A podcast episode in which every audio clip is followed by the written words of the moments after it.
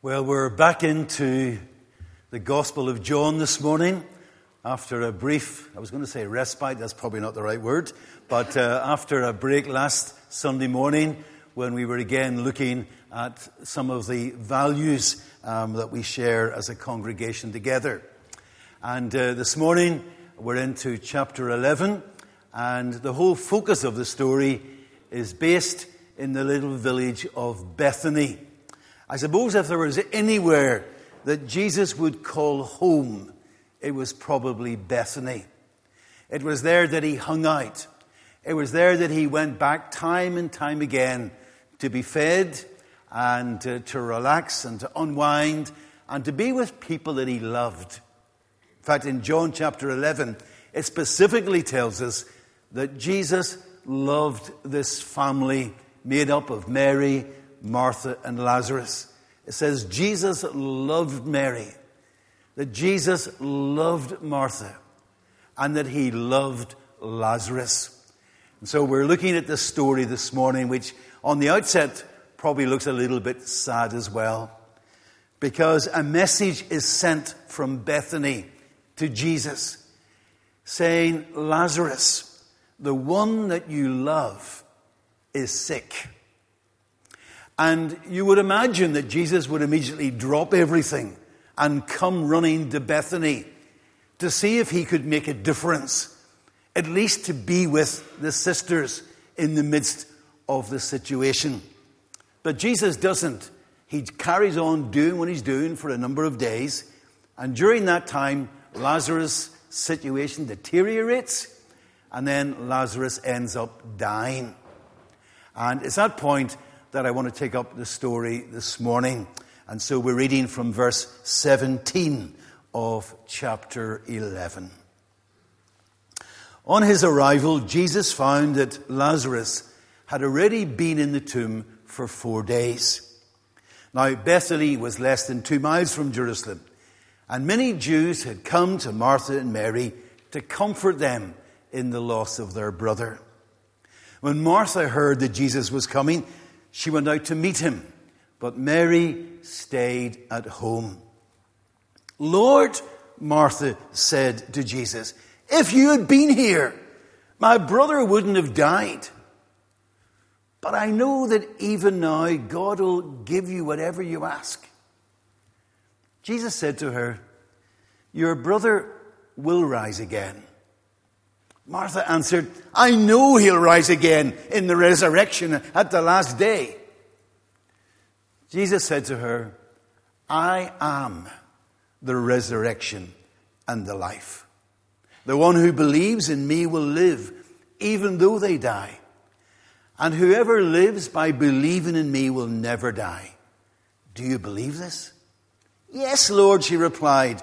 I believe that you are the Messiah, the Son of God, who has come into the world. After she had said this, she went back and said to Mary, the teacher is here and is asking after you. When Mary heard this, she got up quickly and went to him.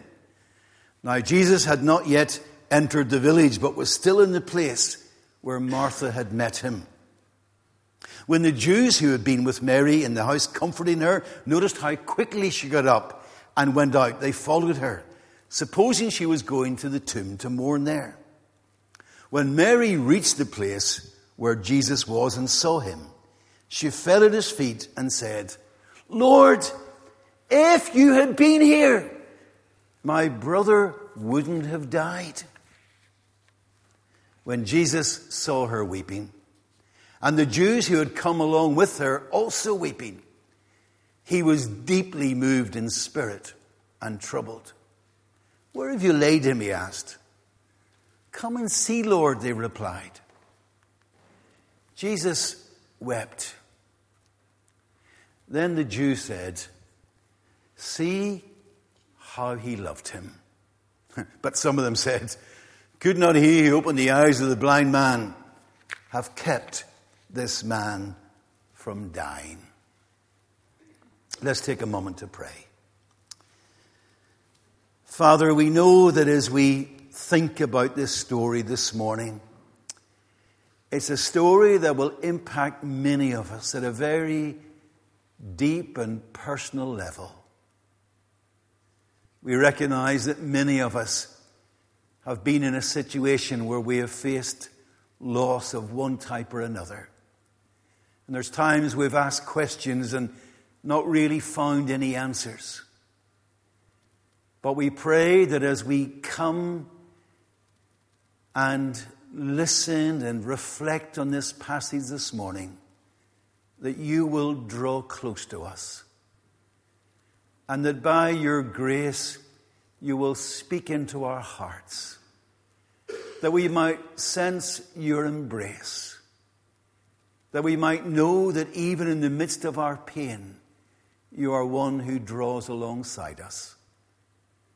So help us to understand what this passage is saying, not just in our heads, but in our hearts, with our whole being, for we ask it in your name. Amen. Do you know, I'm not going to give you a simple solution to how to grieve successfully this morning. Do you know, four simple steps to Christian grief, or how to do grieving in forty easy days. Do you know, that would be ridiculous, because everyone's story is different. To one extent, whenever we grieve, it's very personal to each and every one of us. Grief is, I suppose, what we feel whenever we're coping with the loss of someone or something that is really significant to us. It might be the loss of a, a relationship. It might just be a relationship that has gone sour. And we know that we have lost something that once upon a time was really special. It might be the loss of a friendship, or even just the loss of a job, a job wherein we found our identity, and as a result of losing that job, there's a deep sense of almost despair in our innermost being. I remember even for my dad, it was a loss of independence. But I sense that that loss when someone close to us dies is perhaps the hardest of all. The loss of someone we love is surely the most difficult thing to cope with. And it isn't just the loss of the person. It's the loss of a future that we had mapped out for us together. Things that we had planned to do together. Things that we shared. Things that we talked about. Dreams that we had as we looked into the future. And not only has the person gone, but so much of what we had anticipated in the future was taken with them. And as I said, we all deal with it differently, don't we? Some people are just very angry, almost from the very outset. Some people shut down and don't want to say anything about how they're feeling at all. Some people just need other people around them. Especially in those early weeks, they just want to know that there's other people that care, other people that support, other people that comfort them. Other people don't want to be near anybody. They just want to be on their own and have their own thoughts and their own reflections. Some people just want to get back to normal as quickly as possible. Other people can't even remember what normal is. But whatever it is, we deal with it differently. Some people end up descending almost into a dark night of the soul, where the future just looks black and uncertain, and they can't imagine ever enjoying life again. Other people feel that they're doing okay, that they're managing quite well, and then suddenly they are tripped up when they least expect it. There is no normal way to grieve. There is no right way to grieve.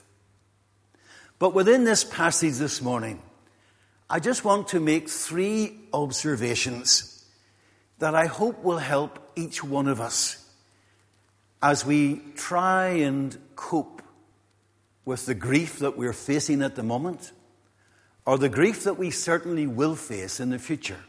It doesn't matter how young we are or how old we are. We will all face the loss of something or the loss of someone who is special to us. And how do we deal with that? I'm not quite sure, but I think there are three things in this passage that at least help us to understand. The first thing, and perhaps the thing I'll spend the longest time on, because it's something which is, on the whole, I think, neglected within our churches, is that it's okay to get angry with God. God can take it. Jesus can take our pain. So in verse twenty-two, we read that Mary comes to Jesus. And she has lots of questions, because Lazarus was sick. And they told Jesus that Lazarus was sick. Lazarus, whom Jesus loved, was sick. And even though you had spent so much time with us, and even though we knew that in some way we were special to you and you were special to us, yet for whatever reason, you decided to delay your coming to us. But she ends up coming to him, and she falls down at his feet, perhaps in despair. She knows that she needs to talk to him. She knows that there are things that she wants to say to him. And she knows that probably now more than ever, she does need to be with him. But as soon as she meets him, the one big question comes out of her heart. Lord, if you had been here, this wouldn't have happened. Where were you, Jesus, when we needed you most? Why didn't you come sooner? And perhaps in the back of her mind, she thought of all the ways in which they had attended to the needs of Jesus. Perhaps she had reflected over time of the ways in which they had gone out of their way, not only to look after Jesus, but the entire entourage of his disciples when they turned up unexpected. And now at this point of real need, Jesus seems to dilly-dally and come to Bethany at his leisure, as if the sickness of Lazarus wasn't top of his priority list. And we all have those questions, don't we? Sometimes as ministers, we hear you verbalizing those questions. But sometimes as evangelical Christians, we are afraid to voice them in case the minister's embarrassed, or in case others, Christian friends, think that we're not trusting God sufficiently or whatever. But how many times have we said, if only, if only I hadn't have let him do that. If only I had have taken this action or that action, perhaps this wouldn't have resulted. If only the diagnosis had been made sooner, and why wasn't it? All the ifs and the questions and the whys. They're there at the very heart of who we are in the midst of these situations. And then, of course, at times we ask those same questions to God, just like Mary did to Jesus. Jesus, you know that I love you. You know that for the last twenty years, thirty years, forty years, I've given my life to serve you. I really haven't asked that much. And now at this crucial moment in my life, you seem distant. Or you seem powerless. You seem unable to intervene. Why? If only. And in the story here, Jesus doesn't do anything. He actually doesn't offer any platitudes or even share a little verse from the Old Testament scriptures. He doesn't do anything like that. He just takes her pain. He just listens to her questions. Some of you will be familiar with Simon Thomas. And uh, Simon was a young T V presenter on, um, uh, what do you call the children's program? Blue Peter for a number of years. And uh, then afterwards moving into Sky News. And uh, again, very well known on, on television. He was married to Gemma, and uh, they were both Christians, and uh, both trying to live their life the way that God wanted them to. And uh, Gemma was diagnosed with a rare form of blood cancer. And three days after the diagnosis, the consultant told him, she's only got a few hours left to live. Three days after the diagnosis. And he sat with her that first night, which ultimately would be the last night, in the hospital room. And he said whenever morning came, there was a sliver of hope. I knew that the brain could repair itself, he says. I knew that perhaps the bleeding might stop and there might be some hope. So I prayed, time and time again I prayed, asking God to heal her. He says in his blog, I simply kept laying my hand on Gemma's head and saying, God, please, I've read about your healing. I've even been at some churches where I've seen you heal people. Stop this bleeding. I don't want Ethan, their little boy, to grow up without a mummy. But later that night, when he left the hospital, he says, I've never shouted so loudly as I shouted at God that night. I don't understand why he didn't intervene. I don't think I'll ever find out. But if God is who I think he is, he's big enough to take me ranting at him.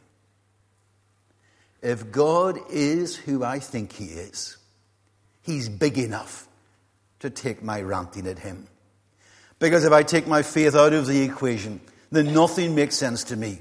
This doesn't make sense, and life doesn't make sense. He goes on in his story, in his blog, to tell about Ethan after the funeral, and Ethan is talking to his teacher, and he says to his teacher, I've got a really long time to wait before I see Mummy again. And he added the rest of his life. But Simon says,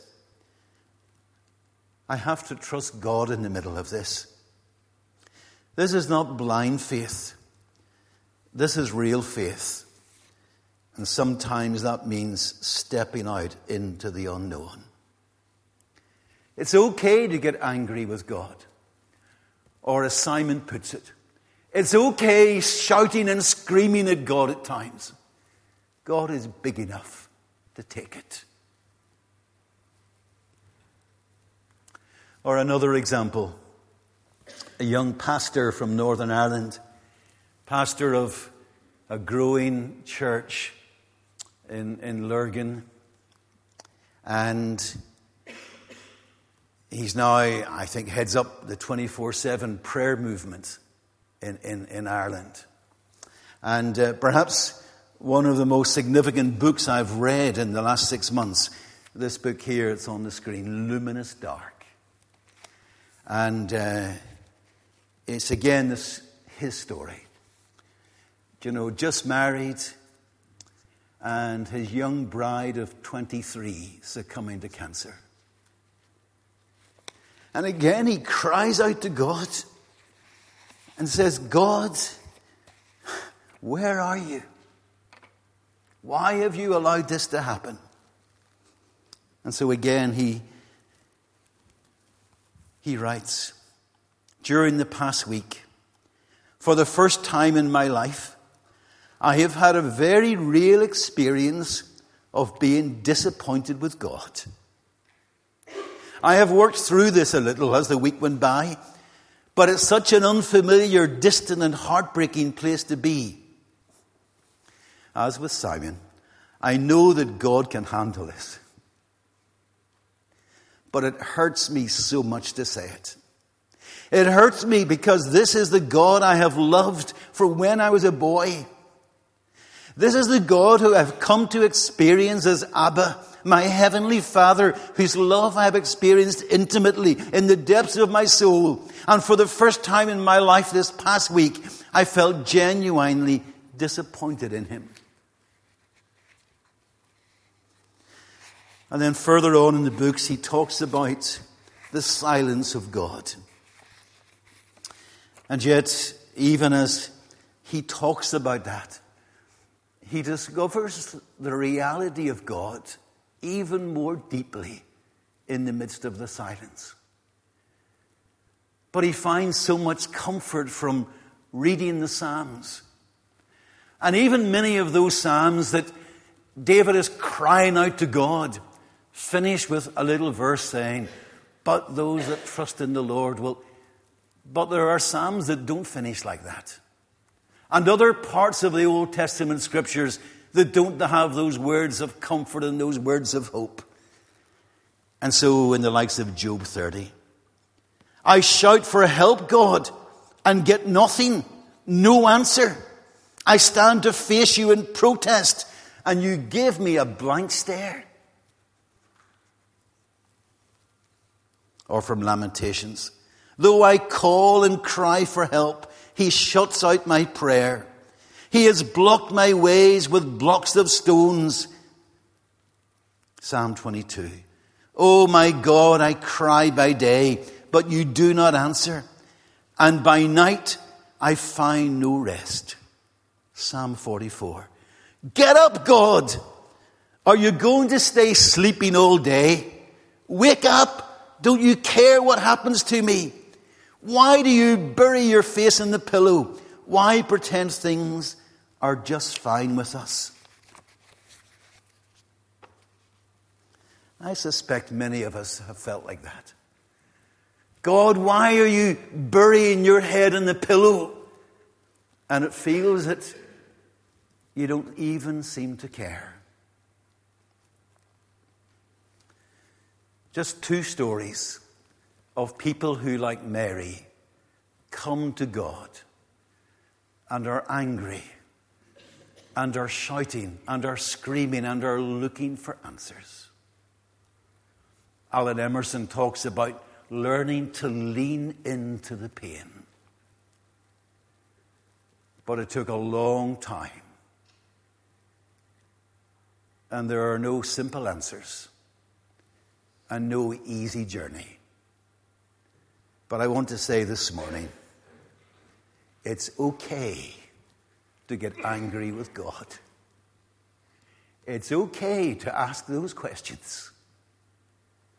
We might never find out the answer to those questions, but it's okay to ask them. God is big enough to take it.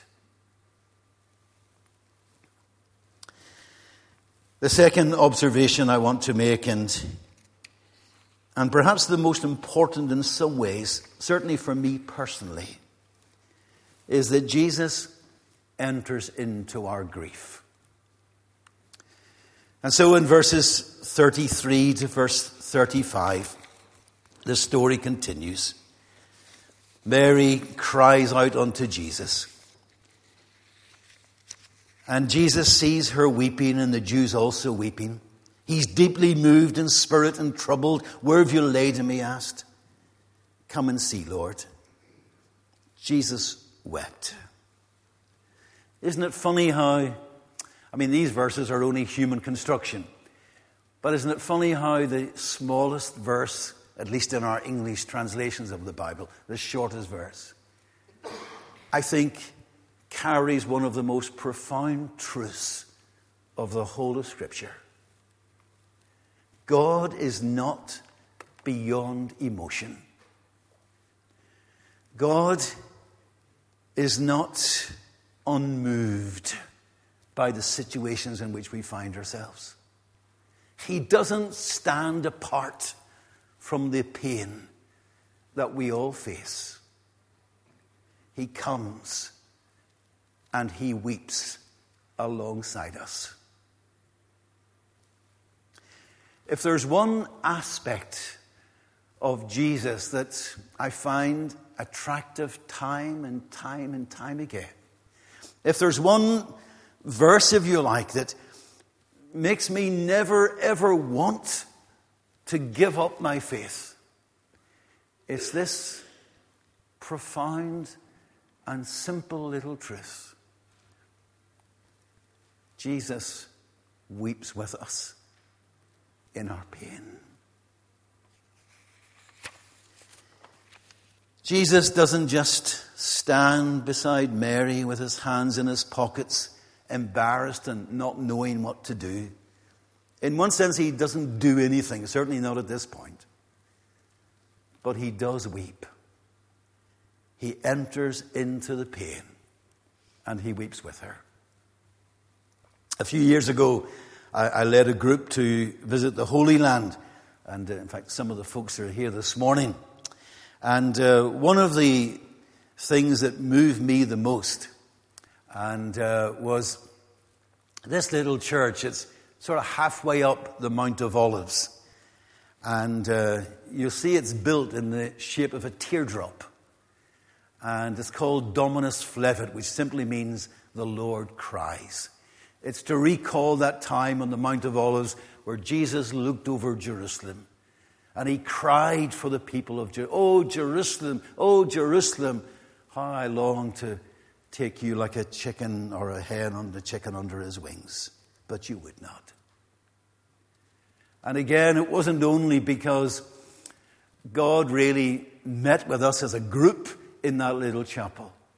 And I had the joy to pray with many people from our little group who were just broken and in tears, as we shared something about the humanness and the vulnerability and the compassion of Christ. It's a very special little place, but reminds us again that we have a God who weeps with us in the midst of our pain.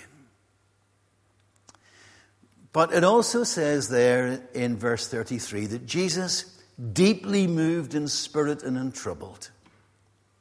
Again, it's a very strong, strong word. Jesus is troubled in his soul. If it was used in the context of animals, it's almost like horses snorting. It's that sort of sound. But whenever it's used of humans, it's normally an expression of anger or outrage. Jesus is troubled in his spirit. He's, he's outraged at what he sees and what he's experiencing. Why? Is it, as some suggest, because he now has to perform a miracle and raise Lazarus from the dead, and in some way he feels this has been thrust upon him, and uh, it sort of upset his itinerary. It really wasn't what he had planned for the next week. Or, or is he just annoyed at the hypocritical grief being expressed by some of the Jews who had gathered to mourn? Or is he outraged at the unbelief that's even there within Martha herself? But I think most commentators say, what was it that outraged him? What was it that really upset him? He was enraged because the death of the one that he loved, brought home to him in his own consciousness the evil of death itself, its unnaturalness, its violent tyranny, its awful consequences among those who were left behind. In Mary's grief, he sees the misery of the whole human race. And in his anger, he wants to express how horrible that situation really is.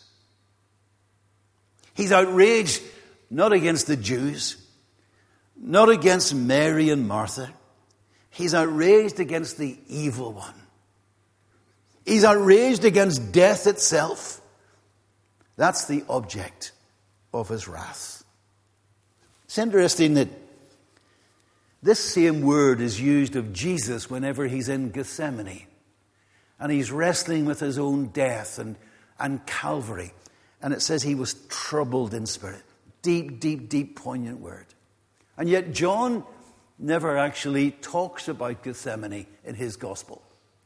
And many commentators would suggest that in some ways, standing around the tomb of Lazarus was John's Gethsemane, where Jesus faced up to the reality of death and what it meant and why he needed to set his face toward Calvary.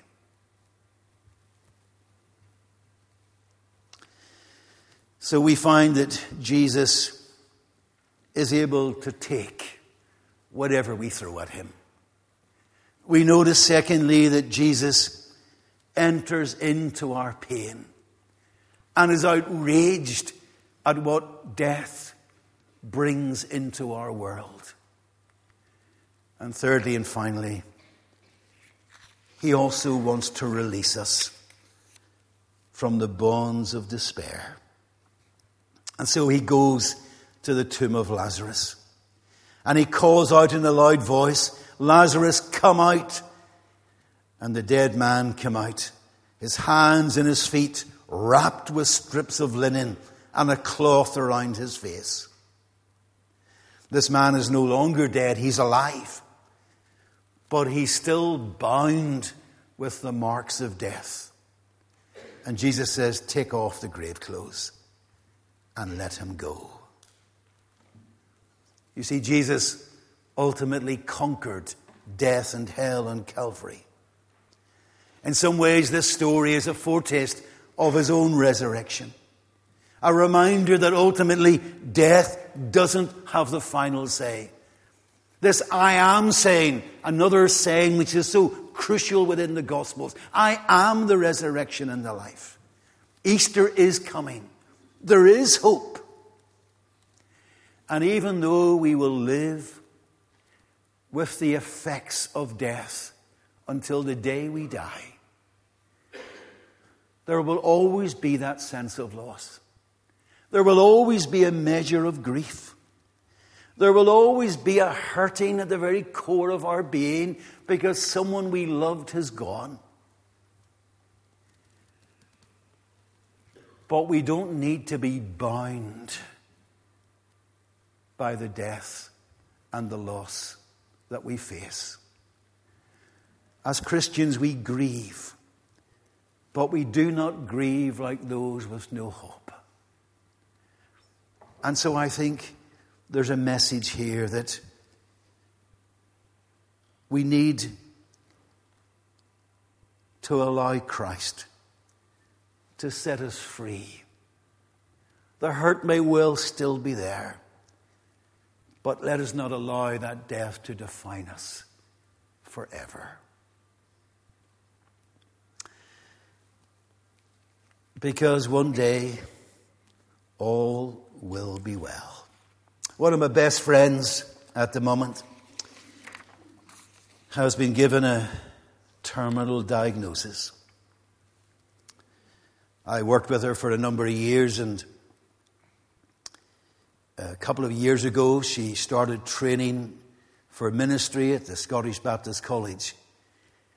and um, she hadn't long started when she was diagnosed with a serious illness and ended up having to give up her college, her sense of being called to ministry. And uh, and again, just recently, the doctors have said there's nothing more they can do for her. She sent me a copy of a sermon that she preached in her home church a few weeks ago. And at the end of it, she was focusing on this little phrase, all shall be well. And she said, all shall be well means that even if I make my bed in hell, God is with me. It means that even if I dwell in the remotest part of the sea, even there, God's right hand will uphold me. It means that even when we walk through the valley of the shadow of death, we don't have to be afraid, not because nothing bad will happen to us, but because God is with us in anything and everything that happens.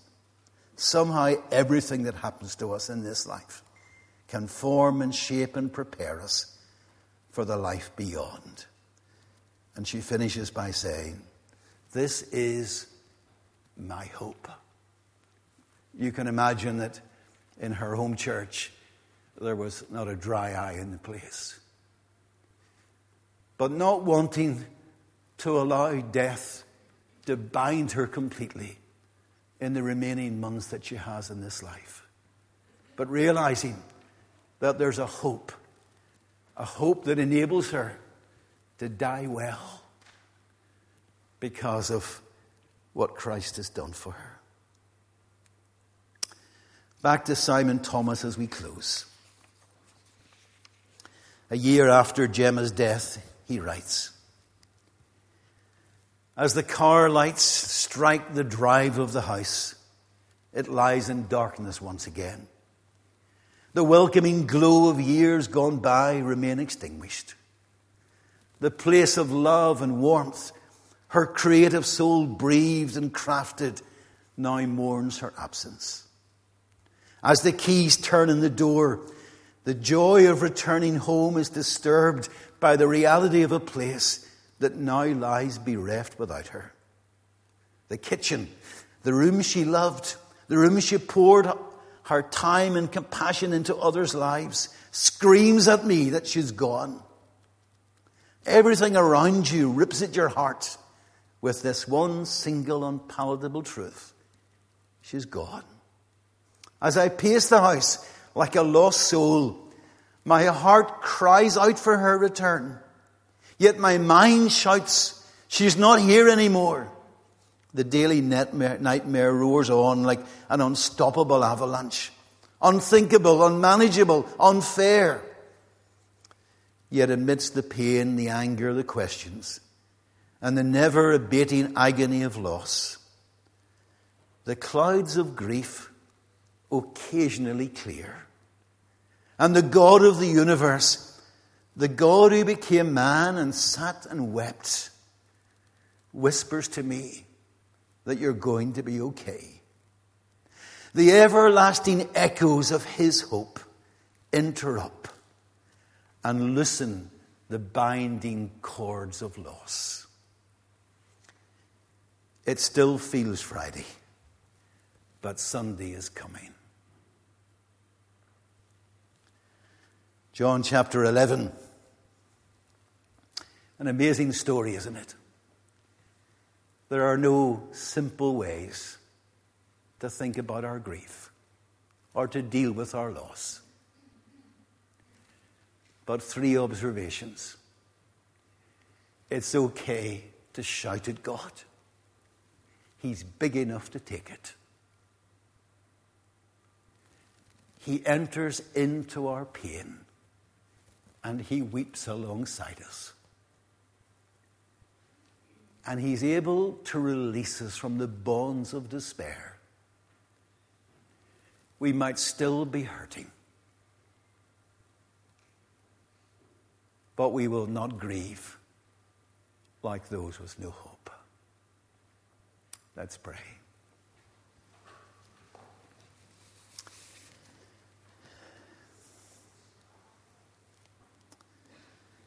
Father, I just want to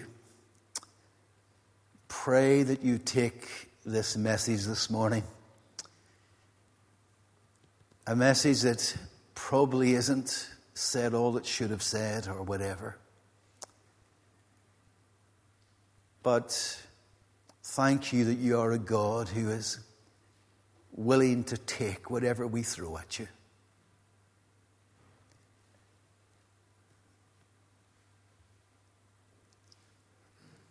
Thank you that you are a God who in Jesus weeps with us in the midst of our loss and finds the consequences of death equally as abhorrent as we do. And I pray that as we meditate upon those truths, that you will at least begin to set us free from the bandages of death. Lord, we hurt, and we will continue to hurt. But help us to realize that there is a new day coming, when one day we will be united with you and those we love forever.